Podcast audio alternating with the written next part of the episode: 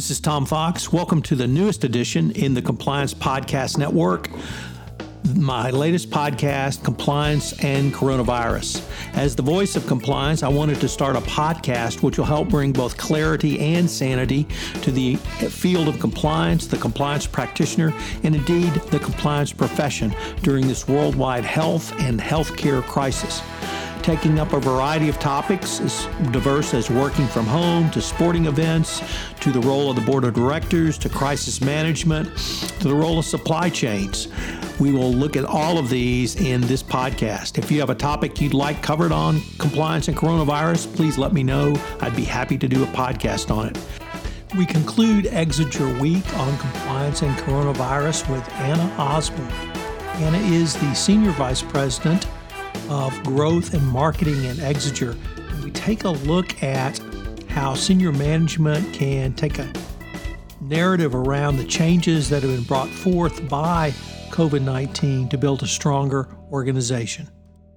Hello, everyone. This is Tom Fox back for another episode. And today I have Anna Osborne with me. Anna is the Senior Vice President of Growth and Marketing at Exiger and more importantly, a Spartan. So we don't get too many of us on this podcast, Anna. So I have to bring that up. So go green. I love it. Go white. Thanks, Tom. So, Anna, uh, we are recording this in mid August. And uh, for better or worse, I think we've all seen uh, how businesses have changed, how the delivery of services have changed, how achieving long term growth has changed in uh, not only the regulatory environment, but really the environment we're in now. So I was wondering if we might be able to start with what are some of the top two or three questions you're getting from your clients sort of today on how they can uh, deliver a service uh, and still achieve a long long term revenue growth? Yeah, thanks for that. And and you know, it's interesting because while we are, um, you know, in August, and what I think this all hit in, in a most meaningful way in the United States around March, um, there's a tremendous amount of uncertainty in front of us. And so while some of our clients have experienced really meaningful impact in the way of budget cuts, furloughs, FTE reductions um, to their compliance functions, others are kind of trying to hedge if if you know what I mean. So what what does the future hold? How can I best prepare? Um, and and and sort of trying to understand how their peer group is navigating this really complex situation um, to arm themselves and start, I think, to kind of promote a narrative in um, at the leadership level that really kind of presents a set of solutions that can maintain their ability um, to really uh, retain their resilient um, compliance fun- functions, right? So, uh, in the absence of having a really clear view of what the next six to twelve months looks like, as clear as we you know we may ever have, um, people are really trying to understand like what are my what are my options here in the event that I have a big budget cut, in the event that I'm asked to have my compliance team. Um, how can I best um, protect my firm and and and revenue um, in the absence of a really robust compliance function? And I'd like to pick up on something you said, which uh, I've not heard in this podcast series, and it was I hope I wrote this down right create a narrative. Uh, you have a marketing uh, professional background, so obviously creating narratives is something that you do. But why do you believe it's so important for senior leadership in a corporation to create a narrative? So, look, I think in the past, um, you know, and it depends on leadership, right? You see some executive or board level priorities that very much include compliance as a as a um, a fundamental priority for driving the firm's growth, right? And, and they they are who we would describe as like the, the group that gets it, right? Um, and then you see some that are in more nascent stages and still really see compliance functions as cost centers um, and, and very sort of you know the the first place we take out funding, et cetera, in times of in times of um, revenue challenge. And um, I think the more our compliance leaders and and oftentimes they lean on us to help them um, empower their boards with some different sets of thinking, the more our compliance leaders are in a position to um, bring their their board level decision makers um, through thinking that really takes them down the path to say, look, compliance is no longer uh, it's no longer a cost center. We we really work to try and empower our teams to um, create real return in in so many ways, right? And so where you can help uh, leadership understand the value of really the you know defending revenue, protecting revenue. Um, helping companies make the right decisions in order to protect their their reputations down the line. Um, you know that's the direction we want to we want to take things because we've seen it happen over and over and again and and unfortunately, you don't really see that impact until um, something happens, and then the company has to go back to their policies and procedures and say, "Hey, look, we had the right policies and procedures, we had the right controls in place, we took the right steps, um, and really defend the the program they had in place to, um, you know, really protect what happens to them in the event of an incident." And not only are some of your thoughts music to the ears of compliance practitioners, they're music to my ears because I advocate that effective compliance equates to more efficient business process, which equates to greater ROI. But do you find that that message resonates with professionals you work with who are outside the compliance discipline? Well, look, it's I think it's a little bit nuanced, right? And I think in some ways, um, you know, and, and, in some in some compliance functions, it can still very much be seen as a cost center, a very sort of perfunctory set of exercises that that are um, driven and required, that kind of still get in the way of business, et cetera. And I think it all comes down to how compliance leadership is managing their program. And in today's world, it's amazing how many sort of antiquated solutions you still see um, on the market to to manage um, the risks and and very complex regulatory landscape that we're in today. I mean, you can rewind the clock, and in some ways, a lot of those solutions still look very much the same that they did before we had this just completely unmanageable amount of data this completely unmanageable amount of expectation from the regulatory and enforcement agencies. And and so i get it right? Like i guess what i'm trying to say is is i understand where they're where they're coming from. For the compliance leadership and teams who um, are are moving forward to sort of the next gen set of um, solutions where they're leading with data analytics, where they're really uh, in in injecting technology into everything that they're doing, where they're looking to the purpose built solutions that are very specifically designed to navigate that very complex um, kind of risk and regulatory landscape, that's where we can very confidently and defensively make the argument that 100% um, these are business drivers. We're protecting revenue.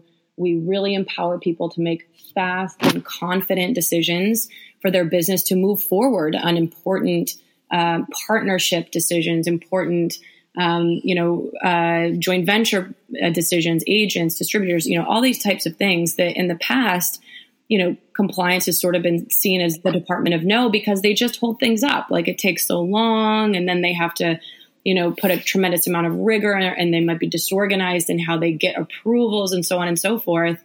And there are a lot of companies out there that are helping um, helping compliance teams um, completely change all of that. And so um, where where compliance leadership are adopting a more modern set of solutions to drive their programs forward and take an increasingly holistic view um, of their sort of risk landscape. That's that's I think where where uh, we really empower compliance leaders to stand behind this concept of creating value for their business. And as we move to through the end of this year and into 2021, uh, I've unfortunately come to the at least my realization that COVID is going to be with us. Many of the changes we've had to make from March, mid March, uh, if if not permanent, will still be with us. So I was wondering, sort of in that context of 6, 12, perhaps even 18 months out, uh, are there any trends you see either accelerating or things that you're counseling your clients to begin to prepare for? Yeah, I, I do. And I, I, think you're right about that outlook. I mean, it'll be so interesting to see where we land. Um, and, and, even prior to uh, COVID 19, we at Exiger were seeing an increasing appetite for what we've called managed services. You see it um, named all sorts of different things, but, but what that means um, in, in our conversations with clients is um, people are really starting to explore this idea of uh, really utilizing a third party provider to help them with sort of the heavy lifting associated um, with mitigating the risks associated with all sorts of their third party relationships, right? Whether it's clients, customers, suppliers, agents, distributors. Um, and, and the way that we're really encouraging um, clients to explore that option is look, you know, you have leaner and meaner teams. Um, your your budgets are and, and and typically this is where it happens right when a company starts to feel sort of a squeeze on their budget and they can no longer um, maintain the the larger uh, compliance teams that they had in the past.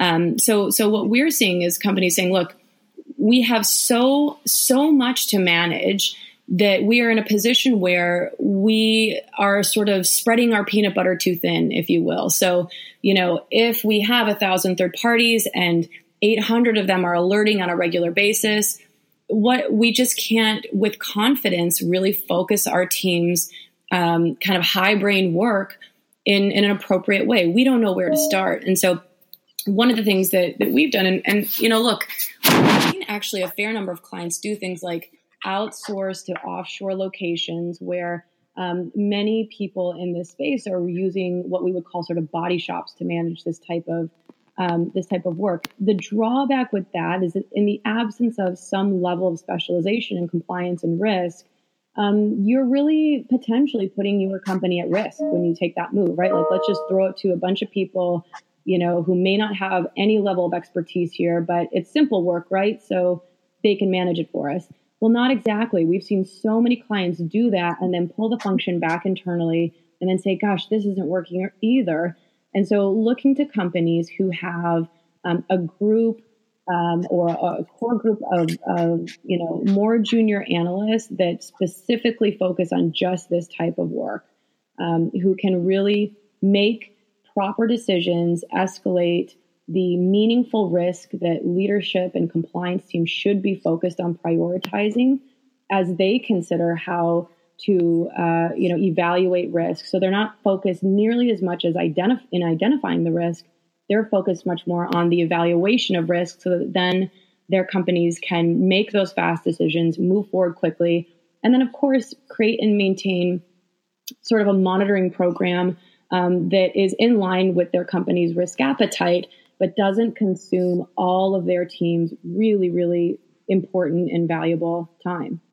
Anna, you mentioned something that I wanted to follow up on, and that was outsourced compliance or the outsourcing of compliance.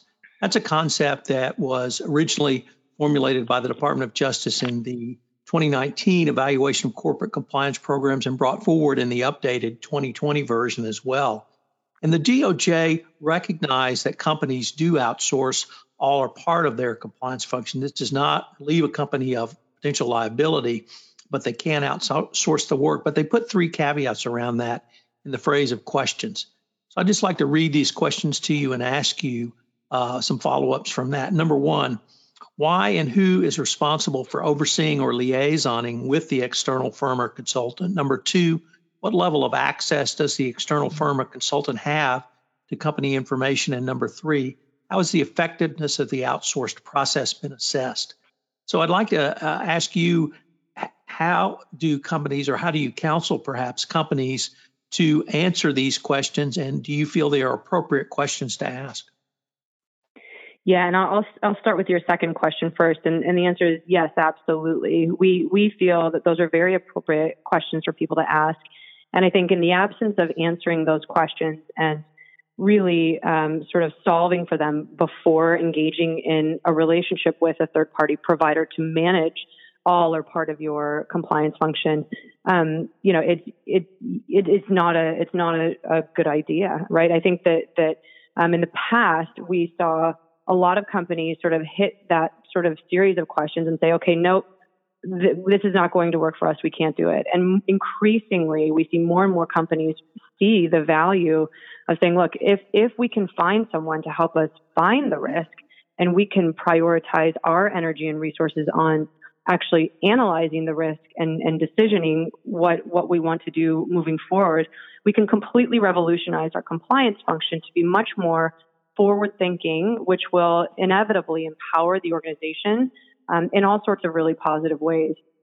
So I think when it comes down to it, in terms of where uh, the relationship needs to report into, I think, look, it needs to have a high level of oversight by compliance leadership.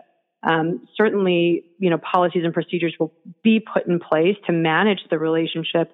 Um, but in the absence of that, it's just like any um, third party relationship, right? If you aren't paying close attention um, to the decisions that are being made and to the work that's being done, um, then, you know, for something as, as, you know, important as compliance and risk mitigation, um, you're putting your company at risk. So absolutely it needs to be managed at the highest level. And then also, um, I think there's some debate about where QA sits, and that's been a big a big challenge, right? So for companies who have sort of outsourced to an offshore firm, where we hear commonly is is where it falls apart is at the QA level. In the absence of having highly skilled individuals who have experience in managing this type of risk, um, you know, to to run the, the quality assurance element of the program, um, it, it really tends to kind of not maintain a sufficient level of quality in order to give uh, the partnering firm a, a high um, sense of um, kind of confidence that they're in good hands, right? And so I think QA is incredibly important and understanding sort of the third party firm's ability to um, create a solid quality assurance program, maintain it, and continue to invest in it, right? We've seen some firms who invest in it um, in, in the outset of the relationship and then they kind of peel it away and let more junior, less experienced resources manage the quality assurance layer. And that's when it falls apart. And so I think um, at Exiger, for example, it, it's so critical to what we do. Um, and we put a tremendous amount of investment, training, and and planning into our quality assurance layer. And it's where we feel like we we really differentiate in in the opportunity to help um, with a managed service. Um, in terms of how uh, the success of the program is managed, again, I think reporting and having a really robust and regular um, cadence around reporting is is critical, right? So these are are the KPIs that we're managing to. This is how our team is is having success on a weekly basis, monthly basis, yearly basis against those KPIs.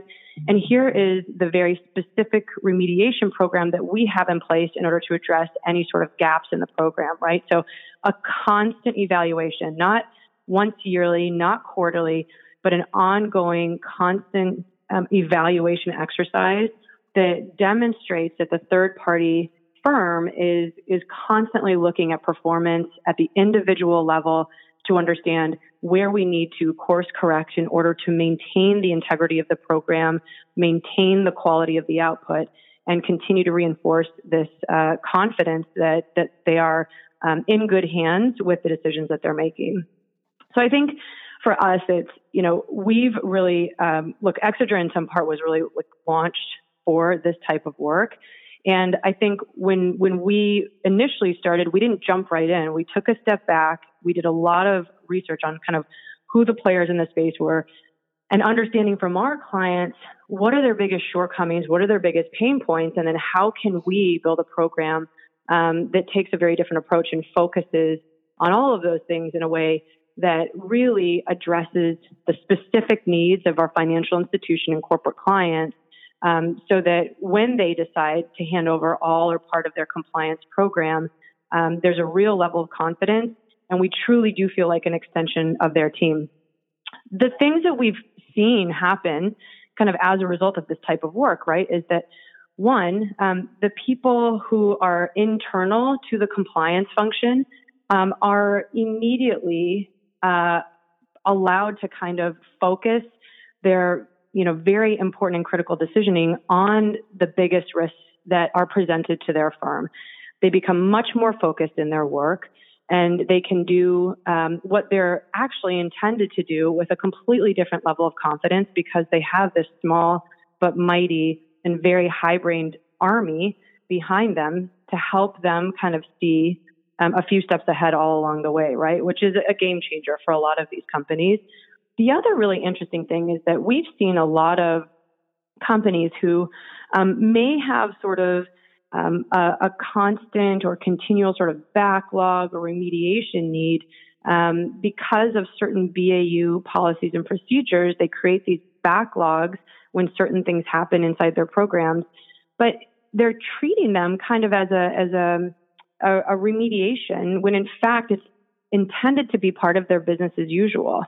So what what this type of uh, managed services concept allows them to do is to sort of flatten out that volatility inside their FTE story. So we no longer have to you know, go through the peaks and valleys and saying, oh, we have to hire 50 people tomorrow in order to manage this upcoming backlog because we need to refresh, you know, 5,700 client files. When in fact, all of that was written into their business as usual policies and procedures. But because of the cost associated with having to manage that level of FTE on an ongoing basis, it's not smart economically for these um, institutions to kind of keep that level of employee um, employed full time. But the amount of friction created by constantly having to onboard people to manage those backlogs or manage sort of the client file refreshes, et cetera, is just incredibly disruptive to a compliance function and creates, you know, very necessary but distraction nonetheless um, that can become completely disruptive to the rest of their program. And so, where we can help companies sort of maintain a more regular cadence around their business as usual activities, um, that's a big priority um, for us as well, and one where we feel like we can add a lot of value in this crazy sort of unabating increase in data volume, um, which of course then leads to alerting volume, right? When it comes to media monitoring um, or even sanction screening, this type of thing people are just inundated and, and they end up spending all of their time kind of digging through sort of that data haystack for the risk needle